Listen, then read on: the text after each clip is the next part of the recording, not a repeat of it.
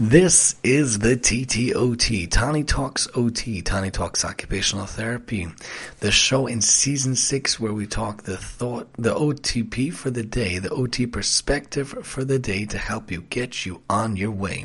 Of course, we have about a week and a half or so before Pesach, Passover comes upon us. Of course, we're going to take a little hiatus throughout the whole Pesach break. Let's call it spring break.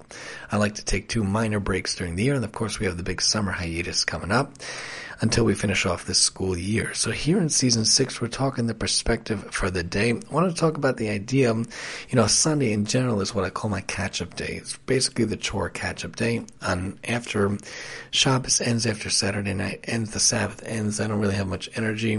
More often I like to hang out and then I get just too tired. So Sunday is usually the catch-up day. Happens to be the other day, I preempted the nail situation to have to do it on Sundays. Usually I do it on Sundays, but I did it during the weekday, which was unusual, but good, because then it wasn't looming over my head. Got those out of the way for the three older kids, not the baby.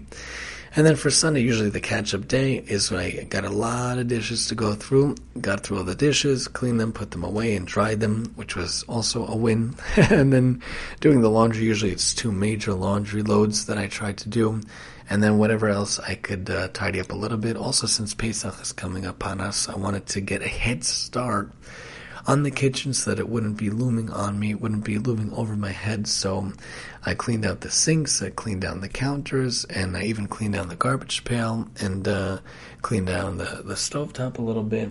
And I felt like uh, really uh, fulfilled doing that. But along with that, a really simple thing that we tried to accomplish because my wife and I like to get out, even for a little task, a little chore, was to to to get rid of the old shoes. Every couple of months, I like to measure my kids' feet. I don't take them to the store. We did that way back in the day when we had only one, but now Baruch Hashem we have four kids that are seven and under. So when it's time to measure the shoes, I bought a shoe measure myself for kids on Amazon. Really cool plastic one that I have the measure. I measure both feet I make sure that it's flat and they're standing up straight. And Baruch Hashem, they both grew a half a size. So we went to the Amazon, and my sons and daughter and I, we looked into the shoes, and I made sure they verified that they like the shoes. And voila, I find the right size. I find the shoe they like. I make sure it's that company I like for kids' shoes, especially toddlers and little kids. Stride Rite is my favorite. So we ordered it, and I gave it some time to come, and Baruch Hashem it came. I also chose a Shabbos shoe for a boy, boy, girl. I even found two baby shoes for the baby who's 14 months now, so that she could wear it in style. And voila, that's it, it came. But when the new shoes come, the question is what to do with the old shoes. The knee jerk reaction for many people would be to throw them in the trash. But I think there's a better solution. We talk about the idea how we want to be giving, we want to be generous, we want to be charitable. Before you throw the things away, if they're still usable, they're in semi good condition, they're still functional. We talk about that a lot in OT land and occupational therapy. You want a functional life, you have functional items. Don't throw them away, donate them. We have a donate cart. I call it.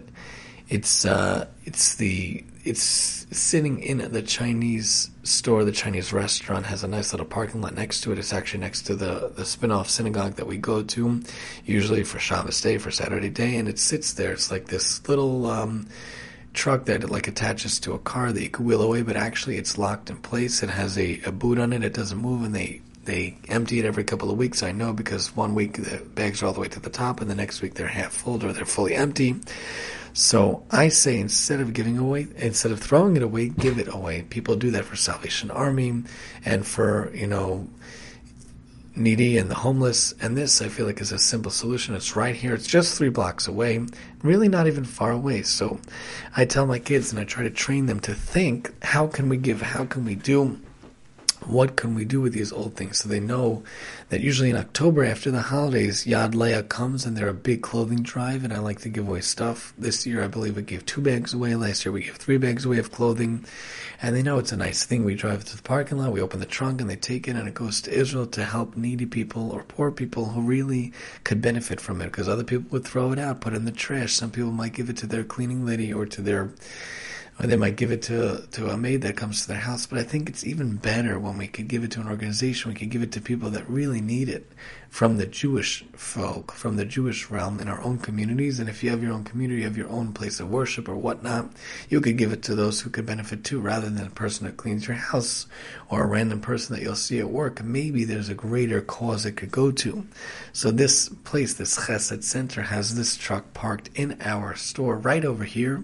I felt like that's what we could do, and my kids know, Abba, Dad, if we're getting new shoes, what do we do with the old shoes? And I tell them, what do we do? And they say, donate it. And I'm like, that's great. Hopefully it'll be ingrained in them for life.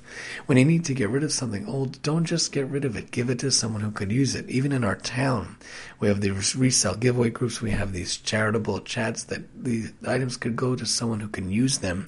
And that's the case for the shoes. And then after Purim, which is a major, major candy centric holiday, we go through all the candy that comes into the house and we stockpile it into three basic bags. One bag I and my wife will use, one bag the kids can use snacks for school, and one bag is the giveaway bag. And I also told the kids that this is candy for special kids, for kids who have special needs who go on like different programs and weekend getaways and different things like that, that they could use candy that I don't want my kids to have. Yes, I let them have snacks and goodies, but I really try not to have much candy in the house at all. So we made a bag and we filled it up with candy and we donated that also to a family friend, they have a box outside their house that it says candy for a cause in front of our house at this address. Drop off your unwanted, unused candy. So whether it be food you don't want, whether it be clothing you don't want, even shoes, if they're functional and good condition, why throw them out? Give it to a good cause. Give it to someone who could use it. Give it to someone who could benefit from. Even our grocery store also has a beautiful box. If you have extra food, non-perishable items like honeycombs or noodles or things like that. I always see items in it that also goes to the local food pantry in our town. Those who are less fortunate than us have this special setup. They work it through the rabbi or the dedicated volunteers. They have a certain aspect, and people come with privacy to get items they really need. This food pantry in our town. So give for good, give away for good donate for a cause, whether it be shoes or whatnot, as we had this Sunday catch up day. Just a nice, cool thing we did just for a few minutes, a nice good cause, a nice good action that hopefully the kids learn from. That's the OTP perspective for the day to hopefully get you on your way here on the TTOT. And I'm your host, Tani.